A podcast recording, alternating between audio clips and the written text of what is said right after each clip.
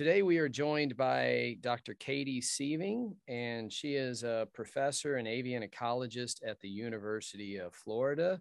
She's done some fascinating work in the lab on bird language. And so, welcome, Katie. Glad to have you.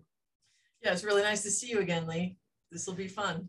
I think the first thing is most people probably don't even know the general public about bird language and certainly your work. And I know you've been written up in some major publications and the New York Times, but again, a lot of people haven't seen that. So do you mind first just telling us about your background, how you got into this field of study? Uh, yeah, so I mean, I've always loved the outdoors, and I was going to be a vet for the longest time, and then uh, then I got into college, and I found that the pre-vet classes were full of you know people I didn't really relate to as well as people who wanted to be outside more. And um, so anyway I I started working in a field called wildlife biology um, and I loved it. We were outside collecting data you know out in nature all the time. And uh, I went on and went to grad school in that field and birds came about in my life more as a practical thing in this in the sense that I got a lot of jobs doing bird work when I was um, you know, in between, uh, in between my schooling.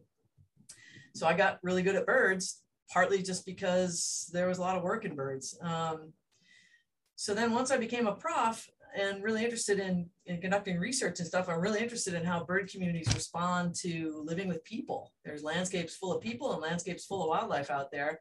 And birds seem to be able to cope with people to some high degree. So I got really interested in a lot of the features of birds that allowed them to live with people and um, conduct their lives, you know, alongside us. So um, I got interested in bird language though, because I had an undergrad who, whose dad was a really serious birder. In fact, he led nature tours, uh, bird watching tours, which, you know, are really intense. People who go on bird watching tours, they really just want to see a lot of birds.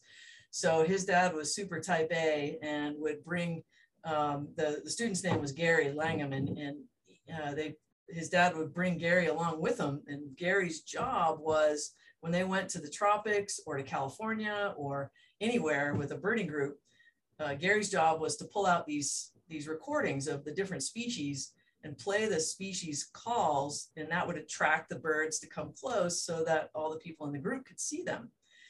And uh, and Gary was in my class developing a research project one time, and he goes, You know, all those trips my dad brings me on, he goes, I love going anywhere in North America or Europe with him because to bring birds in close, all we have to do is go, psh, psh, psh, which in bird language is, is you know, a human version of it is we call it pishing.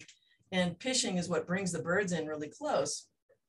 He goes, but when we go to the tropics, like anywhere in Costa Rica or Venezuela or wherever, and you go psh, psh, psh in the woods, none of the birds pay attention to us at mm-hmm. all, which means then I have to pull up all these individual recordings to bring in the birds that the people want to see. And my dad was constantly yelling at me to get this tape in the player and play that back. And he goes, I hated going to the tropics because he was always on me and I was never quick enough to get the birds in close enough for the people. He goes, so I loved when we could use pishing so uh, he wanted to do his research project on why pishing works. Why does it bring birds in in North America, but not in South America?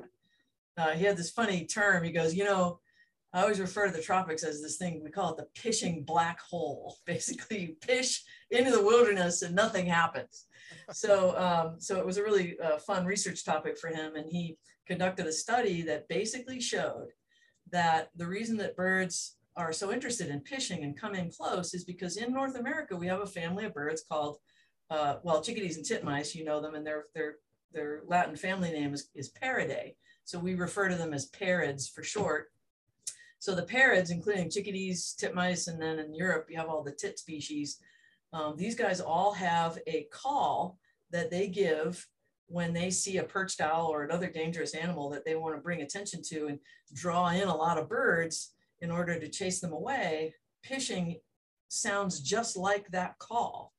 And, and the family Paridae does not exist in South America. So the birds, what, what it lets us let us understand is that the birds here in North America and Europe, where there are a lot of parid species, have um, they've learned well over evolutionary time. They've learned, um, you know, come to understand the language of the parids. So pishing brings in the birds because we sound like parids who are talking about something really interesting to them, which is the location of a dangerous predator. So, um, so that whole thing he taught me basically, and, and ever since then he's moved on to a lot of other things. But I, I stayed really interested in in chickadees and titmice and their language, and the more I look at it, the more I find that they have basically a vocabulary for everything that happens out there in nature they talk about it in a way that if you know the language of the, of the chickadees and titmice, you can understand what they're talking about. They have an incredible vocal complexity. Yeah, that's fascinating. And I want to delve in more on that as we go through here uh, or dive into that. Uh, just one thing for anyone listening, uh, just to be clear, and I know you pointed it out, but um, when she's referring to parids, you're talking about that. It's not parrots.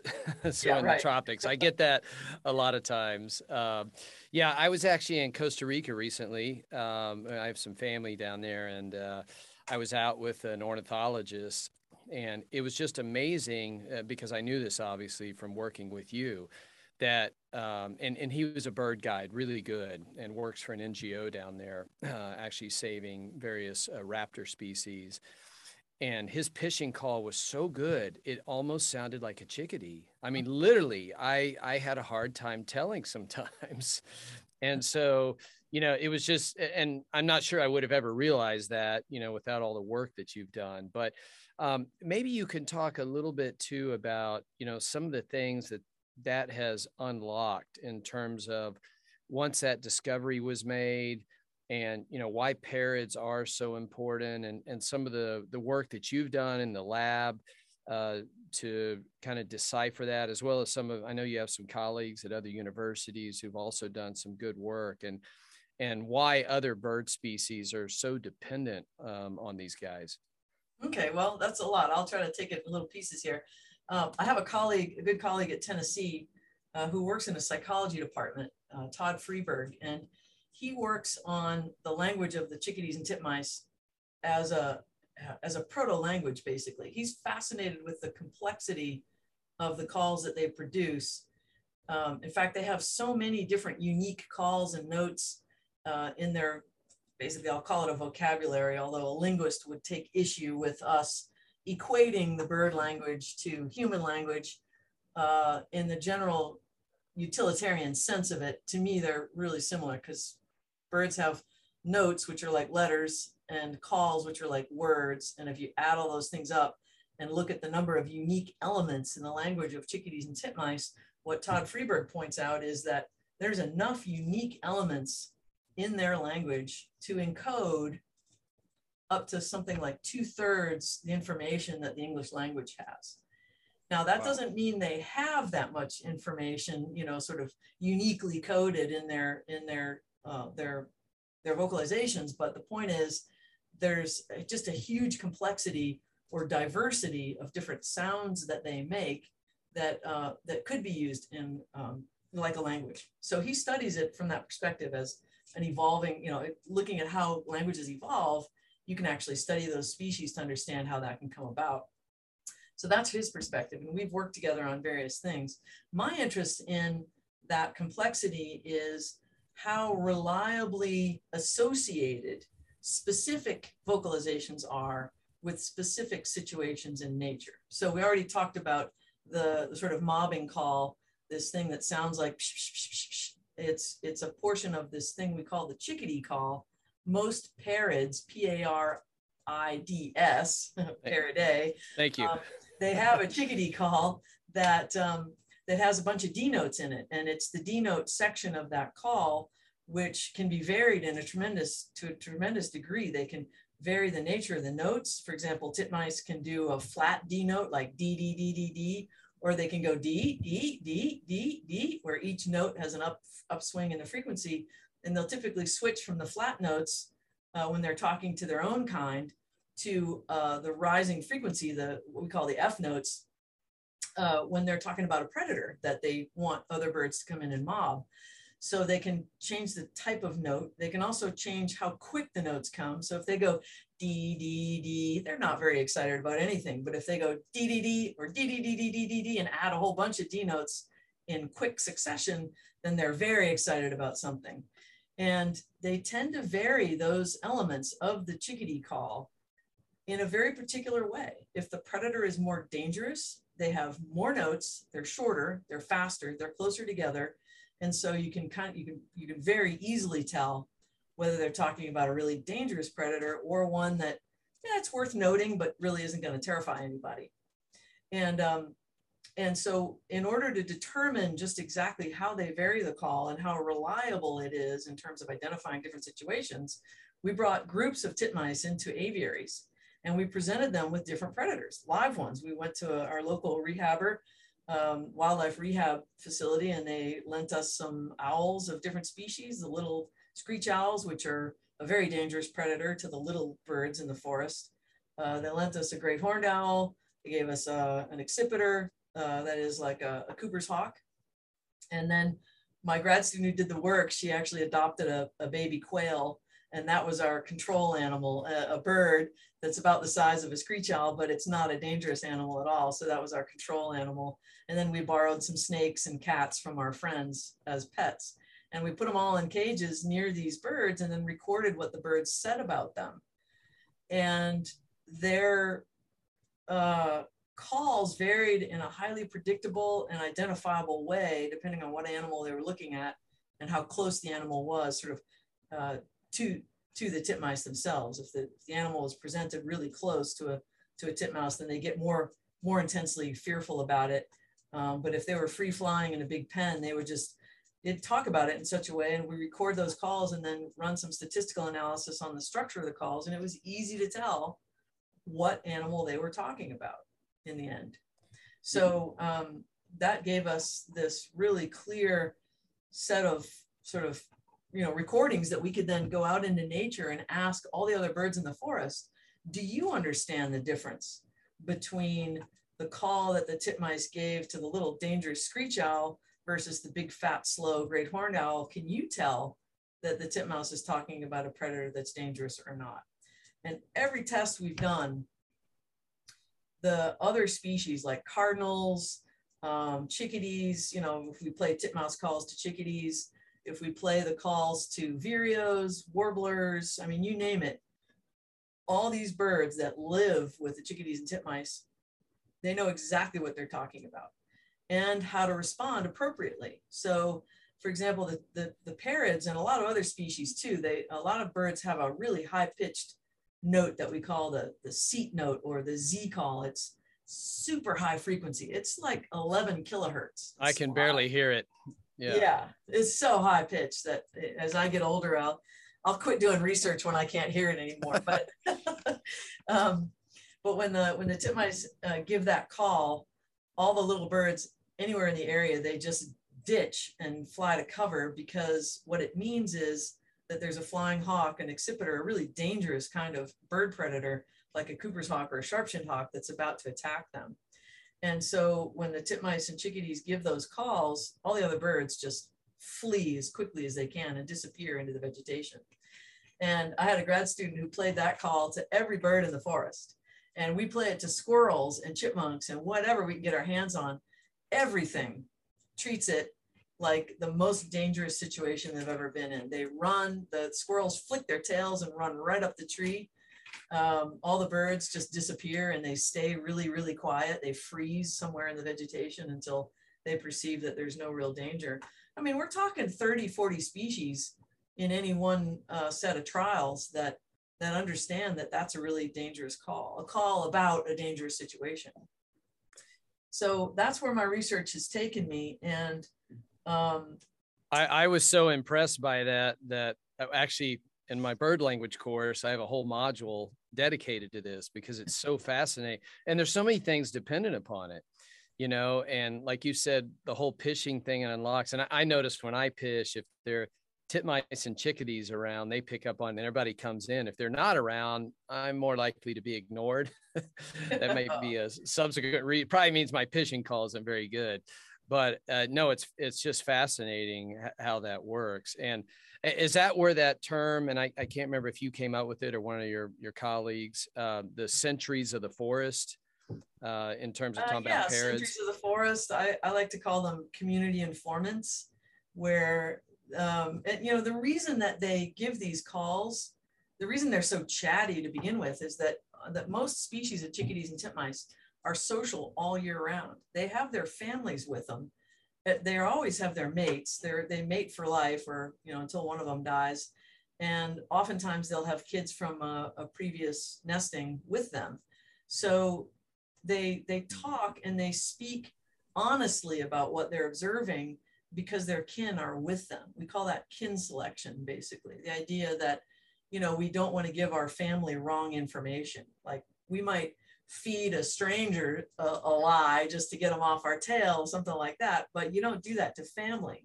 So if you have family with you all the time, uh, everything that you you're going to say about predators or food or you know risks and rewards in the environment, you're going to be fairly truthful about it. Now, titmice are not always truthful, but we can talk about that later. But um, but the point is then that what they talk about and the amount that they talk, uh, it's just tremendous. They never shut up. They're always talking. They're always telling each other, "Hey, I'm over here. Come on over here. The food's really good here.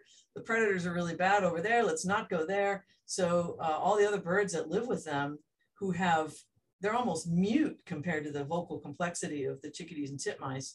Um, they listen to them because there's so much great information that they can use as well about foods, about risks, about rich habitats, bad habitats, good habitats, and so forth. And there's been a lot of different kinds of studies that show that just the presence of titmice and chickadees can enhance the quality of life for other birds. For example, there's a really cool study in Ohio um, that uh, uh, a scientist, uh, Tom Grubb, did years ago, where he removed titmice from these little woodland patches in Ohio in the winter. And, you know, Ohio in the winter is cold, snow everywhere. And there's a few species that flock up together to withstand the winter together. So you've got um, nuthatches and chickadees and titmice and a downy woodpecker. They all flock up and they spend the winter together. But if you remove the titmice, the, the other birds in the flock, they actually um, got skinnier over the course of the winter than birds who still had their titmice with them all that really useful information available from the titmice is um, it saves everybody time looking for predators. If someone else is doing it and telling them where everything is, all they need to do is forage. And so if you don't have that information, then you waste a lot of energy looking for predators or avoiding unsafe spaces where you, if you have the titmouse with you, you can actually go into those unsafe spaces when it's safe to do that it's it's sort of like you know finding a good meal when you don't have your smartphone with you you know not knowing which restaurants are good. You have to try a bunch of them before you find a good one. Uh, all you got to do is yelp it if you want to get to a good restaurant right away. So lots more information is always better when that information is really useful and true. So um, so it, evolution is not stupid. It, it it causes these birds to learn the language and to behave accordingly, and their lives are better for it. So this idea that the titmice and chickadees, because of their vocal complexity, are really hugely um, positive force in bird communities. I really think that's true. Yeah, it's really interesting. I mean, humans are the same way, right? If you can leverage somebody else learnings, knowledge, or just division of labor, it, it just makes a vast difference. I mean, you know we we function on that premise today. Hunter gatherer societies certainly function that way because you can't and it's been proven you know individuals trying to survive on their own as humans anyway you know it's you can only do it for so long right, and so yeah that is that's amazing though that you know birds have figured all of this out you know eons ago right? Yeah. and what a couple of things that I, I, like to use this analogy at the beginning of my bird language course is uh, you know, when when people you know start to learn this that this is going on, it's kind of like if you grew up with a, a foreign family in your house. You know, like you you you know people have exchange students, but almost like you had an entire family and uh, you know they were living with you but you never learned their language right and then you you go off to college right and you study this language and you come back and the family's still there the holidays and then you find out all this time they were telling you all these things like you know, hey, the mailman came by, dropped a package off at the door. Your your brother stole your allowance. You know, somebody tried to break in the window. It's like you had no idea, right? But it's very important information. Oh my God, yes. If I'd known the titmouse language, my brother wouldn't have been able to catch me as many. Right, exactly. To beat me up, you know. and so we'll we'll jump into the practical aspect of it or the field aspect of it in a minute, but um, something else you you talked about too, and I know you you've heard this story, and I, I know you know him, uh, Klaus Zuberbuehler. Um, you know, in his work, and I believe he's an uh, anthropologist, if I remember correctly, but his work with primates, yeah, with primates in Africa, and his he's got the most amazing story. I, I have it in the course, um, and it really goes to show that bird language uh, is just a a subset of greater animal language, and he has a story about a, a leopard uh, that he's involved with, and you know he figures out through his research, and then has a, a personal interaction that you know all these animals are eavesdropping on everybody. And again that's something i state from the beginning. Everything is listening to everyone all the time. And um, birds are just as Jon Young says the easiest way probably for humans to tune into because our our hearing uh, is, almost perfectly aligned with the um, the sounds that they make, their calls, um, and of course they're very visible. So yeah, it, it's just amazing that you know, and of course native cultures know so much of this, you know, and have for thousands of years. But it's so great to see that the science, you know, is now putting um, you know the the the theories, if you will, to this as to why this works and the specifics. It's just fascinating. Yeah, so it's it's all about the good information i'm pretty sure. And there's a recent study some i have some colleagues in northern europe who study these guys. They call them they call them ecological facilitators. Um, and, and, they also call them um, attractants right? The, the, the, parids that they live with uh, because they know so much about the habitat they're locals they're residents they don't migrate anywhere they stay there all the time they know everything. And then they have this rich language.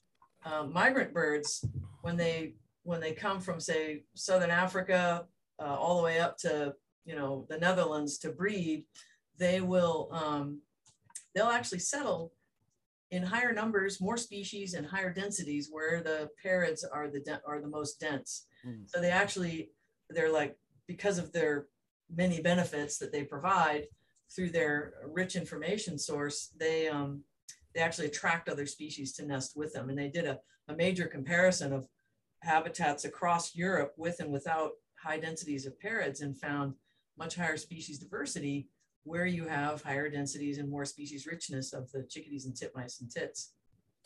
And uh, I'm sure that that's true here as well. Uh, here in, in Florida in the wintertime, we have the richest, most diverse winter foraging flocks of anywhere in North America because A, it's 70 degrees here during the winter a lot of times. And a lot of birds that come from the far north, they stop here and they'll settle in and then they just group up with titmice and hang out. So we have vireos and sparrows and, um, you know, cardinals and towhees and all kinds of things that will flock with titmice sometimes uh, or all the time uh, during the wintertime. Whereas if you go to Ohio, you have flocks, but there's only two or three species that can stand the winters there. So um, but where there are titmice, you'll get more birds basically. And um, so, uh,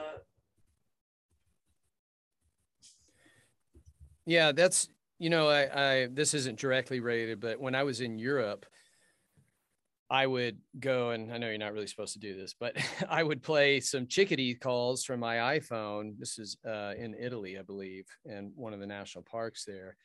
And I mean, just instantly the parids, the chickadees over there were on it.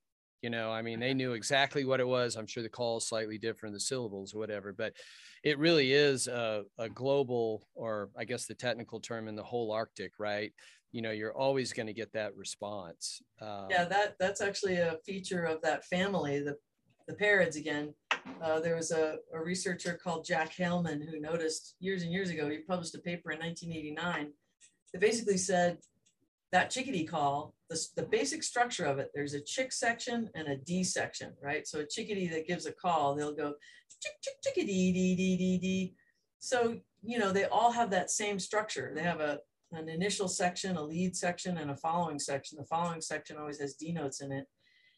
and of course, you can identify the different species just by the way that they produce those calls. Their voices are different, the cadence is different, but the call structure is really very much the same across the whole family, which means there's something like 53 species across North America, um, parts of Africa, and uh, and Eurasia, and you have these species all with the same the same highly conserved language. And so, if what you say is true, and I know it is, if you play a chickadee call of a certain kind, um, you know, maybe identifying a small owl predator here in North America or in Europe, all the birds that hear it, no matter where you are, are going to understand the intensity of risk that's encoded in that call, which means if you, like here in Florida, we've got maybe 40 or 50 species that know the language of the titmice. Let's say 40. And then if you multiply that times 53 species of chickadees and titmice across the Holarctic, so 50 bird species times 53 parid species, that's a whole lot of birds that understand that language and change their behavior when they hear different calls from titmice and chickadees. So it's it's it's a phenomenon that's not it's unique. Um, you know, primates aren't going to be they don't they're not going to have a system quite as complex and widespread as that. Um, it, it, you know, it's really unique to these guys. So uh, that's why I'm so fascinated with the chickadees and titmice because they're just so, so extreme in that nature. Yeah, you touched on something earlier, um, and you know, kind of some of your latest research or or how this can be used beneficially from an environmental standpoint. Can you talk about you know using this kind of analysis or acoustical analysis to understand kind of disturbed areas or impacts of changes, either roads or other noise? Because I know you, you have some data on that, right?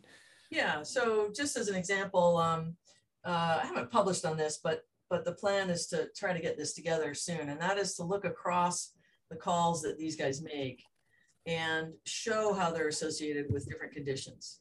So uh, in the lab, you know, you have recordings of tip, titmice and chickadees, and you can, uh, let's say you want to you want to ask the question of, do they speak differently when they're in a forest with um, where the trees are thinner. Maybe there's been loggers and they've they've thinned out the trees and the trees are further apart in one habitat than they are in another.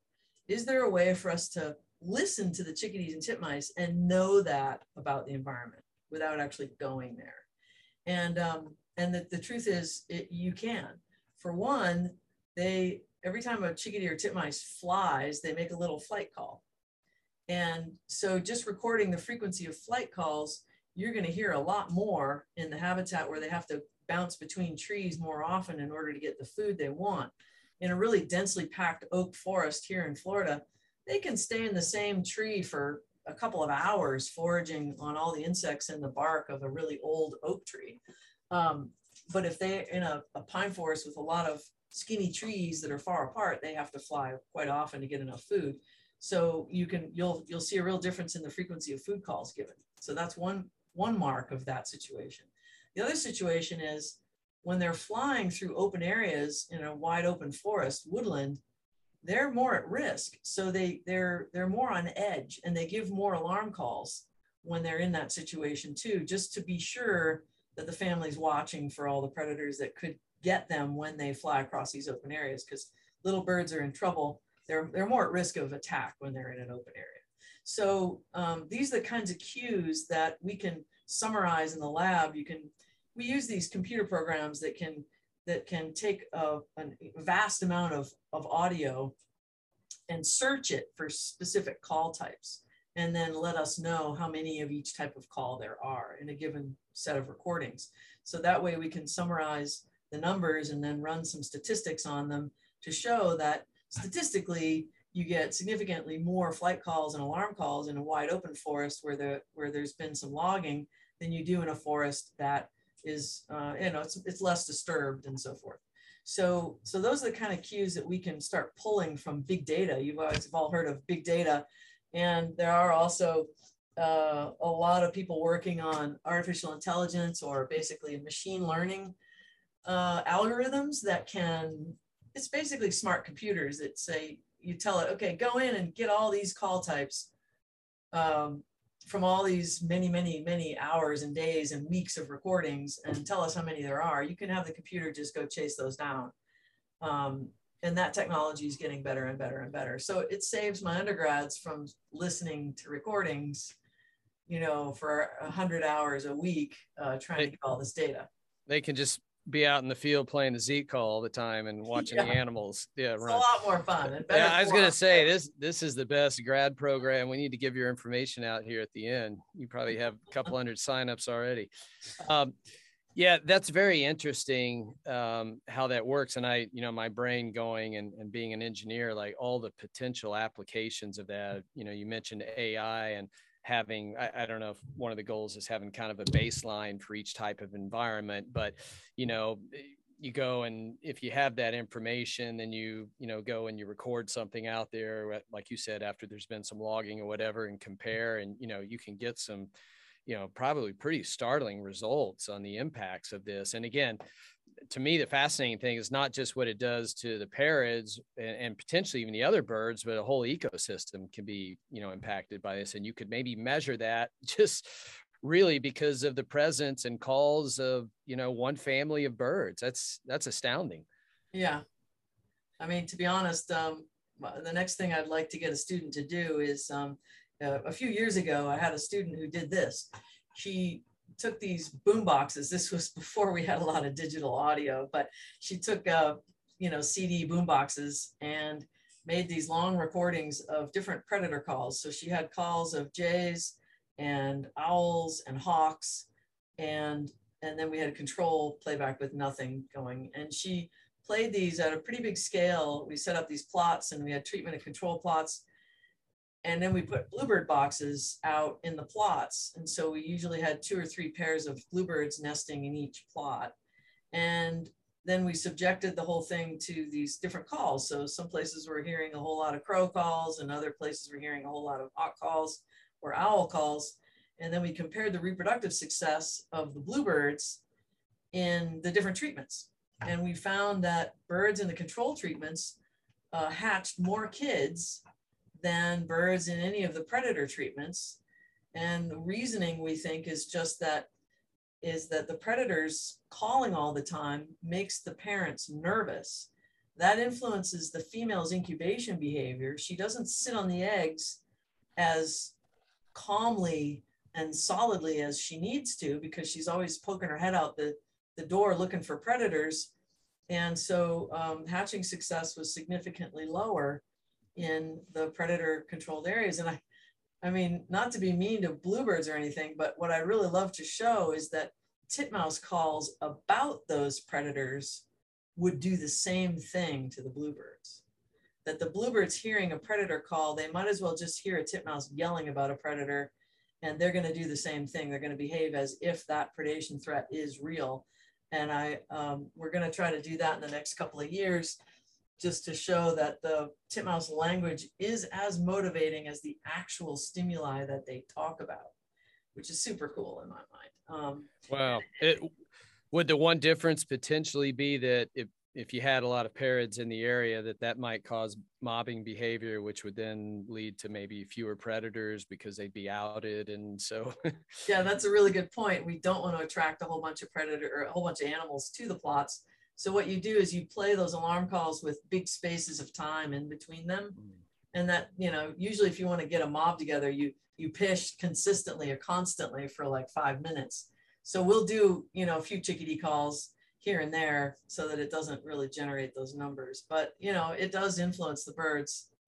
And um, and it could be that in the previous study, all those crow calls and whatnot might have brought more crows. I mean, we don't know um, we can measure those things as we go. But um, but anyway, that's the science of it. Um, and uh, and I find that talking about the science, sometimes people's eyes roll back in their heads. Uh, but it, it, it, it, it's been a, a really fantastic discipline for me to work in as a scientist and revealing a lot of truths about nature. But I also really enjoy learning the bird language approaches that you guys use in the field with the tracker students. That was amazing to me. What, well, let's jump into that. Just before we do, I had one question on your other this is really fun. I I, I think from a science perspective, um, if you're at all interested in ecology, um, you know, this type of stuff is not boring. It's not roll your eyes in the back of your head. You know, it's amazing. Um, you were telling me something about uh, well, first of all, you call parids. If uh, I know you mean this in a loving way, because you have a, a, kind of a bond with them, uh, but mobsters, right? Yeah. And right, and um, you know, and they can uh, really gang up on predators and but they also have this phenomenon called acoustical crypsis is that right oh yeah yeah yeah so, so uh, i had a student come through recently who wasn't interested he, we wanted to find out about the language of aggression in the titmice and chickadees so not the language of you know aggression towards predators but towards each other you know they they're really they're intense scrappers when it comes to protecting their own territories from their own kind uh, chickadees and titmice will fight their own species but we have Carolina chickadees and we have tufted titmice here. And both of those species will attack the other species too. They're, they're so closely aligned in their use of resources that they see each other as predators, as uh, competitors too. So, um, so he set up these playback trials where during the breeding season now, usually we work in the winter when we work with the predator stuff, but in the breeding season, you can play a chickadee, a chickadee or titmouse call, a song, and they'll come bombing in to kick out the intruder from their territory because when they hear when they hear another bird, they assume there's an intruder there. So he used that to get them to tell us what they say when they're a little bit mad or a little bit aggressive versus when they're really aggressive. And you know, you and I have been talking about how these guys influence the behaviors of all these other species in the woods, right? Well, a persistent alternative question that we have in our lab is do titmice and chickadees ever care what the other species of birds uh, do for them? Do they ever listen to the other birds? Do they ever respond to the presence of, say, cardinals and vireos and those guys? Or do they just go about their own business and they've got all these other birds tailing them and listening to them, but they don't give a whit about what these other birds are doing or what they think about titmice? So uh, we also had that question with this study. So the idea being, when uh, when we started doing the study, we we play back a titmouse call and titmice would come in and start acting all aggressive and tough. We also noticed that a bunch of other species would hang around and watch the fight. So chickadees, or sorry, not chickadees, but uh, cardinals and woodpeckers and jays would all just come in and hang around. Not, they wouldn't talk a lot. They would just be sitting there watching the fight. And so that became one of our questions with the study was not only what do they say when they're really mad, but do these other species presence affect how they fight? And what we found was astounding, really. The fight club, the fight club effect, the right? fight club effect, right. So you guys remember the uh, that 1989 movie with Brad Pitt where uh, basically the idea was that these guys were wanting to just, you know, get off steam and they wanted to fight each other and make each other bloody and they didn't want to get interrupted by cops or people who thought that was a stupid thing to do. They just wanted to have a fight club and get on with it. So they, they'd uh, go in these cellars in New York City and hide themselves. And it would be like, you don't talk about Fight Club because we don't want anybody breaking up the fights. If you want to be in Fight Club, you got to shut up. Nobody talks about Fight Club, right? So you just come, you fight, you get bloody, you feel better, you go home. And so the whole point then was to be quiet about it, to avoid trouble, right? So um, so that's what we found out the titmice actually do. So when there's a big audience around them, the titmice would come in and they would fight hard, they'd fight long, and they'd fight loudly when there were uh, cardinals and, and woodpeckers and other little birds and stuff watching the fight. The more species that were present at the fight, the harder and the louder they would fight. And when they're fighting loudly, they have these calls that they call, like titmice have a call they call the squeal and it's just this really loud um, easy to easy to listen to uh, call i mean it's easy to hear. It's really really loud. Plus they use the chickadee calls in their songs. Um, and if it was a chickadee the chickadees actually have this call they call it gargle and it's this crazy loud complicated call that you also is unmistakable. When they get really mad they use that call. And um, so what we noticed though was when there was no audience at titmice fights they would not use the squeal. They would switch to another call type that we call the flutter call. And it's very high pitched. again, it's around 10 or 11 kilohertz, which is actually outside the hearing range of most hawks and owls. Their hearing usually only goes up to about six or seven kilohertz. A colleague of mine in, at uh, University of Purdue, they um, at Purdue University, they they studied that and found that they really can't detect calls that are higher frequency than six or 7,000, 7,000 hertz. So what those calls are is, you know, they get up close and they start giving the flutter call and the birds would um, fight really vigorously physically, but they would do it quietly, right? So, I mean, we were doing playbacks, but the birds would get close to the speaker and they'd give those flutter calls instead of and, squeal calls. And the seek call is very high frequency as well, right? Yeah, it's a different yeah. call. It's very yeah, different. very different, but same idea. The raptors wouldn't won't pick it up. Gotcha. Right. Okay. So if you're trying to hide from a predator that you actually do see, then you give the high C call. If you're trying to hide from a predator you might not know whether it's there or not, and you're fighting, then you have this other call that's like an aggressive fight call but it's super quiet. It's like a whisper. Can barely hear it.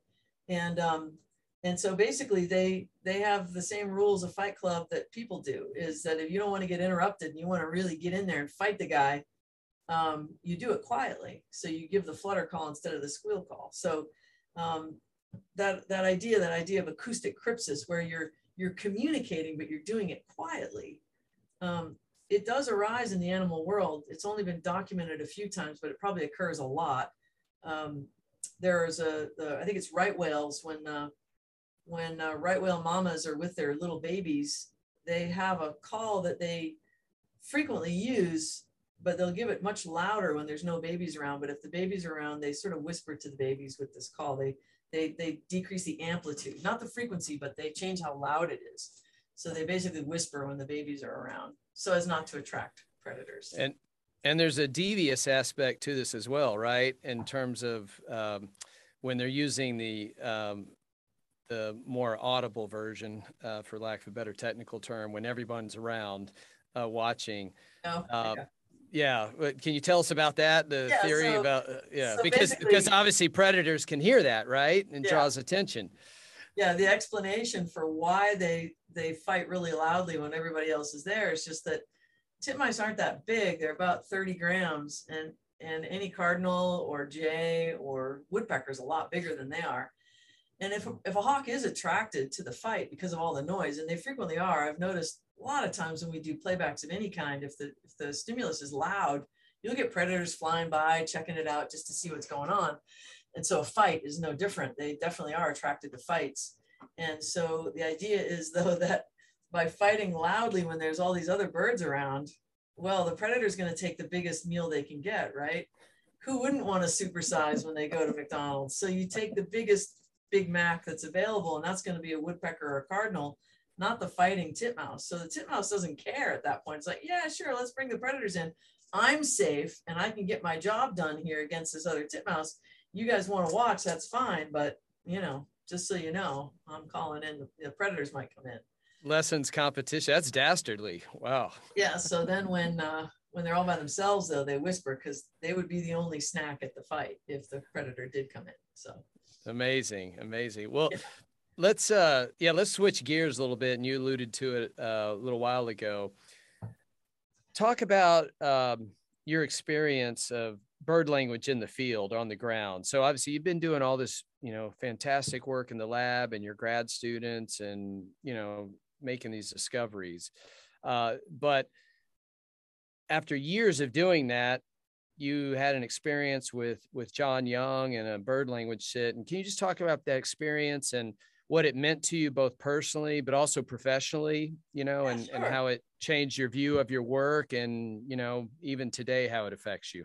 Yeah, sure. So I, I remember um, you contacted me, started the whole thing for me after this New York Times article came out on one of my colleagues at, uh, I think he's in Colorado, that uh, they were interviewing him and he mentioned my name. And you just went ahead and found me and called me and asked me about the work I was doing.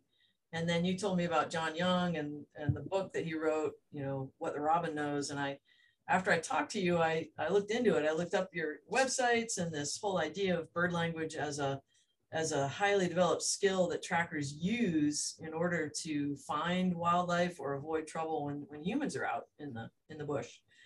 And um, so I read the book and and then I kept talking with you and you said there was going to be some sort of a, uh, a, workshop in San Francisco, place I always like to visit. So uh, I flew out there and stayed with one of my grad students who lives in San Francisco and she came to the workshop too. She had finished her PhD a few years before and um, we both came and um, so for her it was completely outside of her research area and um, she studied bees when she was in my lab, not birds at all. She said she didn't like birds, but she went to it with me anyway. And uh, and so we went through this workshop where what what Jon taught us was, well, a bunch of things. Um, one is that you know I spent a lot of time in the lab or in an aviary watching what the birds do under conditions that we create. But what he taught me was the value of just spending a whole lot of time out in nature watching what birds are doing in response to things that happen in nature and given my research focus, it became really obvious to me fast um, how varied the little bird's behavior could become um, in response to all these other birds that are around them. Everything, like you said, everything listens to everything. And it, it ha- they have to because of predation, because of access to resources. You have to be efficient and fast at living when you're a little bird, or, you're gonna you're just gonna not gonna live. So so what I learned, uh, the second thing was, so, so first is lots of time observing and you start to put together the whole story of why an animal does what it does and responds to other species the way they respond. The other thing I learned was if you put a whole bunch of people who may not know very much, but they've got eyes and ears, you put them in a grid pattern and sit them down and get them into an organized observation of nature and let's say they're all set out in this over this geographical area that spans a whole lot more space than any one person can watch. That's what we call the bird sit, right? Everybody's sitting there, and then every once in a while we all write down our observations of what's happening all at the same time. We coordinate our observations, and then we come together and we tell the story of what happened in that landscape uh, after we're done. I was I was blown away at all the stuff I didn't see by myself and behaviors that I saw that I couldn't interpret correctly until I got other people's observations about what was happening, say behind me or way over the other side of the hill. So one thing I'll just share from that that I learned that I just felt so stupid when um, at first, but then I, I learned the magic of this of this approach was that I sat down and I, uh, for my my part, I got this little place. I couldn't see anybody else, and I was kind of surrounded by shrubbery, and there was a hill behind me. I'm like, geez, I can't see anything here. This is going to be I th- boring. I think I think we're in Presidio Park, if I remember yeah, correctly. And and right.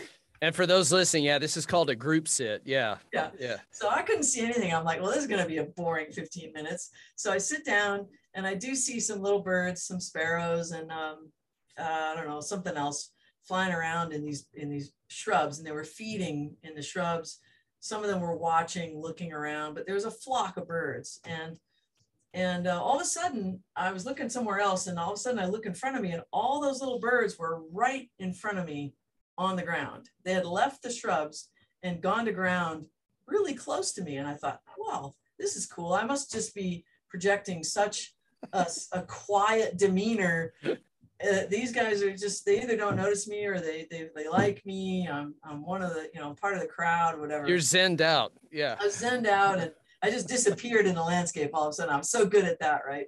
So i thought well that's pretty cool. And then uh, about three or four minutes later they all flew back up into the bushes and and left me. And um and i remember that that one behavior and i had it written down in my notes and the timing of all that and everything. So then we're we all got together and we're going through uh, each five minute period. And Jon was really skillful at asking everyone in the group to add their observations during the, each of those five minute periods that we did the observation. And I started to see this whole dramatic play playing out over across that entire landscape. And, um, and I finally figured out at the end of it why the birds did what they did near me. Those little sparrows flew in and sat next to me because some woodpecker had flown where I couldn't see it behind me, being pursued by a Cooper's hawk. So it was just behind me. And of course, the birds are quiet, they're just flying. But one of the observers that was on the other side of that whole interchange wrote it all down. This was the most exciting thing that he or she had seen and uh, you know this they both disappeared in the in the shrubbery over there. But that was exactly the same time as when all those little birds appeared right next to my knees on the ground. I was sitting there cross-legged and they were just surrounding my knees so close I could almost touch them. And when I brought that up, I said, wow, that's co- that's coincidence that happened right at the same time all these birds came close to me. And Jon's just like, obviously it's because they were using you as a foil, right? You're this big, okay, slow ape and you're sitting down. So you're not that dangerous but no hawk is going to fly down in front of you where you can grab them. Um, those little birds are completely safe next to you because you're also a predator, but not one that's going to hurt them. So I, am saying, oh my God. and we call that safety barrier. A safety yeah, barrier. That was me. I was providing them a safety barrier. I thought they were like worshiping me or something, but no, they were using me, the little guys, um, as a safety barrier away from this big hawk. So they were hoping the hawk would hit me in the head instead of them. So, oh well. But I was fascinated by that. Um, in that that sort of group sit, you can put together a story that is so obviously makes sense, right, about what's happening. Whereas when you're by yourself, you see a lot of things sometimes you can't quite explain because you can't see all the causes, all the things that are happening in the landscape to cause those behaviors. And um, so I've used those the same techniques. And of course, it was great. We actually taught a class together once, Lee, with some of my students, and they still talk about that that class as opening their eyes to um, to to learning how to interpret what's happening around you in nature and, and just the, the the complexity and the diversity of things that are going on out there and how you can actually uh, become so that you're a member of that landscape and you can understand what's happening. So I I you now use that in my class. I mean, it used to be you give them slideshows and you take them out and you do bird ID and stuff like that. Now I make them just get out there and sit and put the stories together and they're just on fire when they come back, my students, about all the things they saw and how much sense it makes. And then then the science, the scientific stuff can be integrated into that framework a lot more easily once they're once they can see in a sort of simple, you know, animal way um, what's really going on out there. Well, I think you just explained that very eloquently about how these two different worlds, if you want to call it, really mesh. They go together. You know, we're in a high tech society, right? And mm-hmm. you talked earlier about some of the benefits of the science of this, but having this on the ground you know really enables you to have a contextually a much uh, better understanding of all this. And and actually i found from teaching this and i've incorporated this in my class and we have another module in the group sit that you gave such a great example earlier. And and you know this is before we were thinking in the terms of or before he was thinking in terms of bird language but I think this can spawn so many other potential research opportunities, you know, things to investigate just based on what, you know, potentially someone observes, a student, a grad student. Mm. Um, every time I do one of these, conduct one of these group sits, and they take a while, it's not so much the the sit part, which is typically about 45 minutes, but it's the debrief after because there's so much that goes on and you know every one of them's different but almost without exception. I, I, recently I did one as last year, but uh, I had this really good birder um, from the UK in it, and you know knew a lot, right? And we were spaced out, and I'd gone over a few signature movements of what we call shapes of alarm, but hadn't really explained what they were. Just said, "Hey, be on the lookout." And um, a couple of uh, people in the sit, uh, a couple of students saw this one particular signature and you know they didn't know what it was and they kind of told me in between i said don't say anything yet. And another group of people saw actually something else the cause of it and we came together and discussed and it was actually a fox who had been oh. moving through. And i had seen the what we call the the hook or the popcorn popcorn which, yeah. yeah and, and this uh, this gentleman from the UK had seen, actually saw the fox, and he was just blown away by the whole deal. Right? He's like, I never imagined, you know, that you could interpret that. And you know, there's these old stories, um, you know, of maybe like the Chiricahua Apaches or Geronimo that actually they used bird language not only to know like cavalry was coming after them, uh, but maybe even there's some stories that they were so good that they could mimic baseline behavior of birds, and in doing so restore the other birds to come back you know again because um, you know, even some of the Europeans knew some of this. They're like, oh, that's all baseline. You know, that's yeah. they can't be over there, right? There's no disturbance over there. So it, yeah. it's just fascinating. Yeah. Um, yeah, and I love the the the way that you guys break it up into sort of baseline and alarm. You know, I would always try to convey all the different kinds of vocalizations, but the idea being that you can classify them really simply as, hey, all the birds are just calm and doing their thing. They're not worried about anything. That's baseline behaviors. You know, they're they're singing and fighting and foraging and doing all the business of life. Whereas um, when they're alarmed, they go quiet um, or they are giving some sort of alarm calls. And, and birds, no matter what species, if they're in an alarm state, they sound and act really similarly. So it gives students an easy access to all the species at once where they don't even know the species, but they know their behaviors now in a really simple, straightforward way that helps them feel more confident about um, going forward with their learning about the, the system. So I really like that as well. Yeah, and I also want to add too, it's not to diminish individual sits. They're still incredible. Just yesterday, I was out on a deck. I was visiting my parents' place, and uh, I had a Cooper's hawk fly over me, literally six or seven feet right over my head and he was doing kind of a you know fighter plane. If you've seen the new Top Gun, right? He was doing this like low approach, sneaking in, or she was, and and made it. I mean, it came in like unannounced. The other birds were still singing, um, and then they realized, you know, a minute or two later that you know he was in the air and it all went quiet except for this one lesser goldfinch, right? Really small bird. Probably figure, well, I, I'm not in danger. Although even eventually he or she kind of went quiet on that, but yeah, it's just incredible what you can see when you tune into this. And again, um, have this in a talking about advanced shapes of alarm is idea of cascading alarms and how all the other animals respond to it. Like you said, the squirrels, the deer, and you know Klaus Zuberbühler talks about that as well in his story. Can you um, just also talk about you, you touch on a little bit, but why is this important in the field part? You know, bird language or even a discipline like tracking why do you think that's helpful to students? Uh, you know, who who their job requirement is for them to spend most of their time in the lab now, right? You know, the vast majority of these disciplines. Uh, but why do you think it's valuable for them, and even by extension, just you know, the public in general? Well, you know, I I'm still old school. I've spent a lot of time in the field in my life, and um, and just learning the bird language approaches that you guys use it helped me learn more about the landscape more efficiently and faster than than I thought I I could learn. So you know that uh, it enhanced my humility thinking about all the stuff um, that I could have known about maybe more easily had I had I started where you guys uh, teach your things. So I like to start my students there just so that they can feel really confident about interpreting what they see and going out there and always be open to seeing something new and, and knowing that it, it probably has a cause and effect that they could unravel with science or, or just with more observation.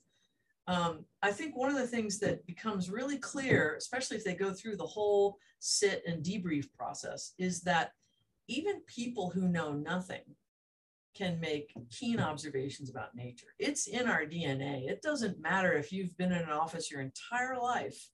Your DNA allows you to sit there and put together two and two and figure out what's going on in a natural landscape.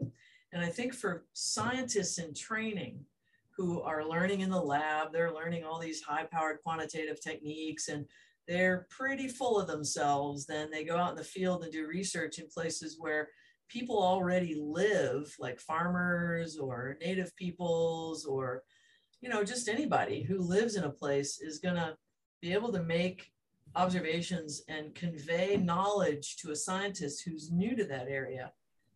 Um, and as long as a scientist, I think it gives us humility that anyone can make these observations that can be really valuable and lead us to greater understanding. And, and I impress that on my students. It's like no matter how much scientific knowledge you have, no how much time you have in the lab, you really have a lot to learn from local people, wherever you are, in cities, farms, wherever you are.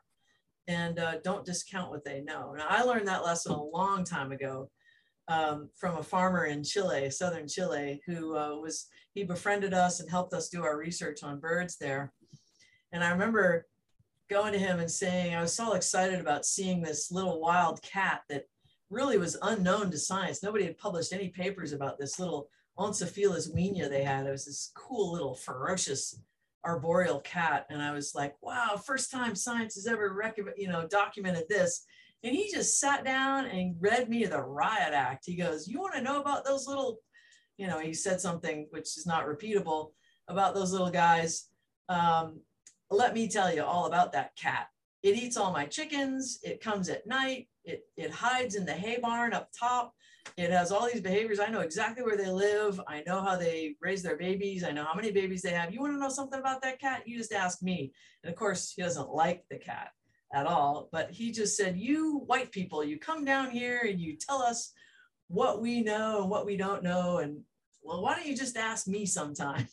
so I never made that mistake again because he was one of our best friends in the area. And I, I felt so, so much humility um, that now I, I recognize opportunities to teach that to my students. And your work really does help us um, give them self-confidence in their own abilities. It also tells them that other people have these same abilities and that these ancient skills could easily have been honed to a really high level by people that have you know come and gone long ago and that that that knowledge is passed down from ancient times and that um, that we all have that capability i think that's that's a magnificent lesson right there yeah that's something that um, you know, I've heard it said a number of times that kind of science is now catching up to what uh, a lot of traditional or indigenous people have known for a long time, and and of course adding a, a lot to it as well. You know, more detail and um, so again, I think they go really well together. But certainly that's true. I think we, you know, we've all been guilty in our modern culture being dismissive sometimes of people yeah. that we think are less learned or you know, and we actually have a lot to learn with them or from them. And yeah, Jon Young also has a number of stories, and I've seen it as well. The people I've been out in the field with who, you know, very, uh, you know, well educated, highly thought of, you know, erudite, you know, researchers but some of the field skills, and I think you've talked about this at Bohr, have, have been lacking. You yeah. know, and um, you know they're they're going out looking for sign of a particular animal. Um, I know he did this in Washington State, and you know they're having trouble finding you know where uh, mountain lions are for a study of bears and he's like well here come over here i'll show you you know because he you know between bird language and tracking and so you know the field skills i think are still relevant um, even though you know we may be um, you know less dependent necessarily on some aspects and more in the lab dna analysis but you know you still have to know where the animals are. And uh, i yeah. think it's very valuable. Do you mind also uh, just saying a word to on you know uh, your own experiences from a personal nature about you know bird language and you know just kind of the meditative nature or you know how it's affected you? I know you have told me previously that you know kind of reinvigorated you know your career and, and why yeah. you do what you do. Yeah so um i i think i do remember this one time i was having sort of an existential crisis about every time i went into nature i felt like especially if i was with people everyone was always asking me well what bird is that? What bird is that? What i you know what's the id what's the id and i i felt like i couldn't go into nature without stressing over being able to identify everything I saw all the time, right? I actually put a name on every species. It was exhausting after a while. I don't like to go birding in my off time, even though I, because I study birds, you know, full time. It's sort of, I was, it was in this joyless period about 15 or 20 years ago in my, in my, my field, just because I was just sort of tired of the whole scientific, you know, that real sort of categorization of everything and, and so forth. So, um, I think I actually took a vision quest and, and took on that question at one point and I pondered it for several days and I and uh, I may have arrived to this partly on my own during that time but once I learned what you guys do I realized how meditative it becomes when you really don't worry about ID you just you just basically grok the landscape like you know it's an old word from a book where you just sort of take in all at once the meaning of something without putting a name on it. You just understand it. And i felt like your techniques allow a person to go into nature and just open up and take it in. And um, if you read the the works of um, who's the guy who wrote last child in the woods? Uh, richard Louv yeah. So he he makes this really clear distinction I'll never forget about two types of attention that, that humans have. One is that goal oriented attention. You sit down at the computer and I've got like 50 tasks today I have to complete, and it's like knocking one of them off after another. You get satisfaction, but it's exhausting to do that. That's the kind of attention that takes such focus and mental focus and mental energy that by the end of the day, you're just like, oh, I'm done, I'm fried. But there's another kind of attention where uh, I forget what he calls it. it it's like um, uh, the attention of joy. I forget what he calls it. Do you remember? It's, uh, not. I know what you're talking about. I don't remember oh, the exact wonder. Term. It's, yeah, that's right. Wonder. Yeah. Wonder. Yeah. So just opening yourself up and Yeah, the giving your attention to the world. Yeah, and allowing yourself to be in wonder of the world. All kinds of information is coming into you, and you're learning and you're processing these things. But it's not exhausting. It actually is invigorating because you feel more and more a part of your surroundings as as that time goes on.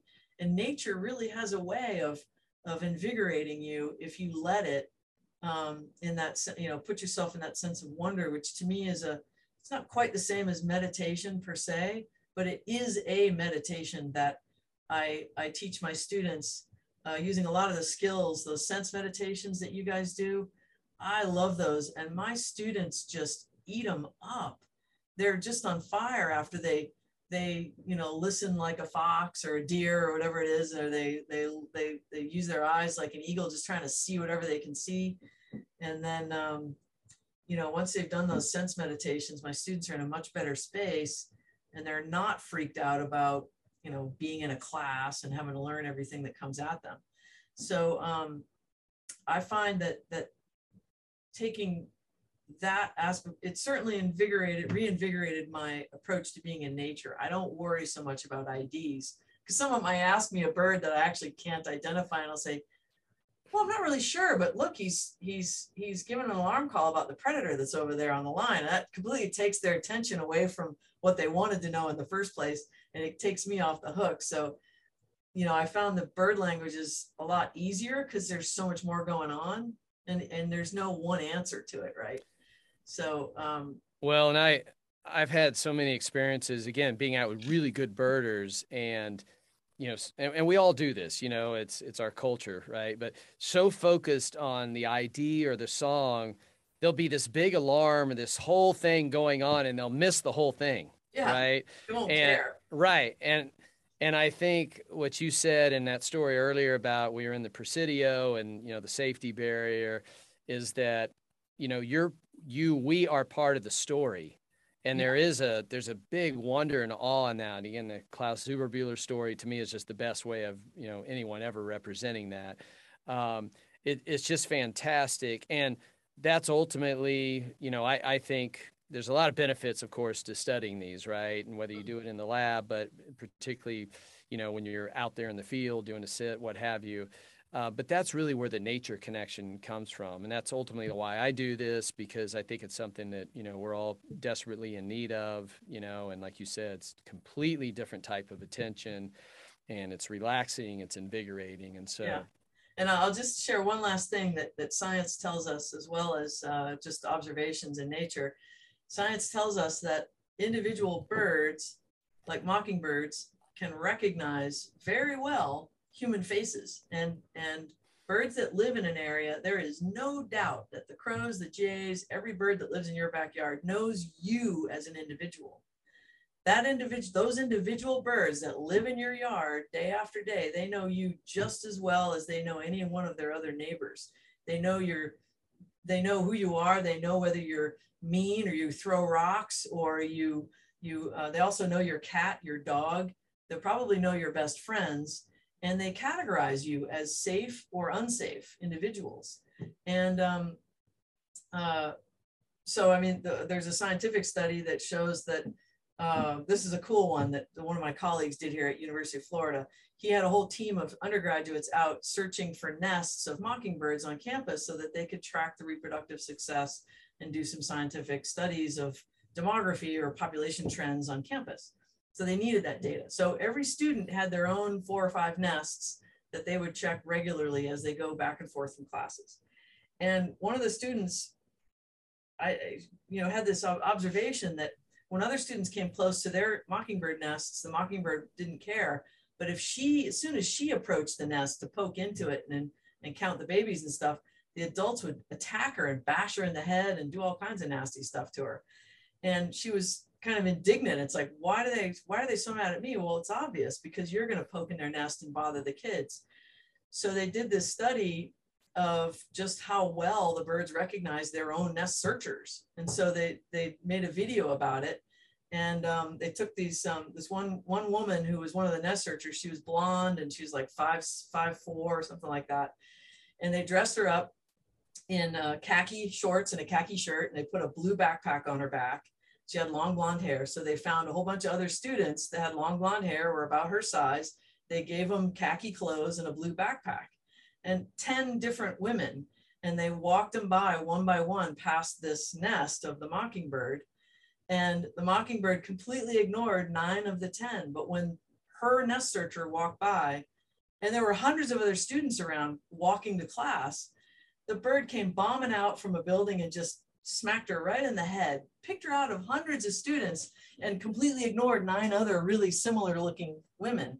And um, they have that on video, and it, it's just so obvious to me how intelligent these animals are about, and they make individual relationships across species all the time, and and individual enmities they have.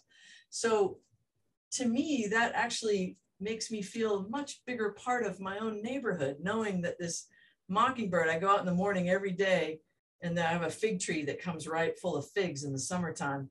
And it's me and the mockingbird as to who gets the ripe figs right at. So I go out there at dawn when he's just waking up and he's sitting on the wire and I run to the fig tree and he flies into the fig tree and we both are going after the figs at the same time. And I, it just helps me to know that that's the same guy every day. And he knows me and I know him. Well, you better be careful. He may be telling all the other birds, calling you a thief. yeah, but they don't get up as early as me. All right. Yeah, that's matter. true. I have to get up early to get my figs from him. yeah, that's true. Yeah, I, I just, you know, in terms of wrapping here, again, that's another great example of, you know, how humans, even in a cityscape, we're part of the story. And if you start tuning into this, you'll just start, even if you're doing something else, you'll start just watching other things happen. Literally, just two days ago, I was driving close to my house and I saw you know, looked like a vulture fly right over the top of my car. Mm-hmm. But, you know, I'm always kind of just paying attention and well, not always, but a lot of the time.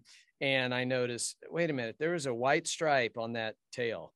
And I was like, that's a zone tail hawk when I'm really on the edge of their territory. Oh, wow. Very yeah. And then I saw there was something in its talons and it alighted in a tree right behind me. I, I did slow U turn, parked the car, and, and watched him or her disassemble this white winged dove and watch the feathers coming down. And, you know, they don't take, they're not accipiters, right? But of course, like most raptors, they'll take the occasional bird. And these guys typically nest in, in a riverine uh, environment. And I'm sure he had come up and it's been a brutally hot summer here. So, you know, he probably getting whatever food he can. Everything's out looking for food. And uh, anyway, and then afterwards, I picked up some of the feathers. And most accipiters, when they pluck feathers, you might see a little line on the quill, but they usually don't snap. But he had snapped them off, but no damage to the plume. And so again, just from a science perspective, you know, if you were out in the field, whatever, that would be a clue. I mean, you may not know for sure it's a zone tail hawk, or but it might be that or red tail. But all these things just weave together, you know, in terms of the the empirical, the field, and and yep. you know what you can go back and do in the lab. So, I really appreciate uh, your time, uh, Katie, and just you have such a body of knowledge. It's a pleasure hearing you, you know, not only talk about your discoveries, but your stories. And for everybody out there, you know, I, I cannot recommend uh, bird language enough and her work. Um, I reference it a lot in my course. Um, there's an article out there if you're really interested in the science aspect uh, called uh, "What Why Pishing Works." Uh, which I know that's your grad student. It's it's a wonderful article. Um, and if you have any other questions, feel free to reach out. Uh, again, she's professor at uh, University of Florida. So thank you so much for your time. This has been uh, just a joy. It's always so fun to talk to you, Lee. let's get in the field again sometime soon. All right. We'll check in with you again in another couple years and see what you're up to.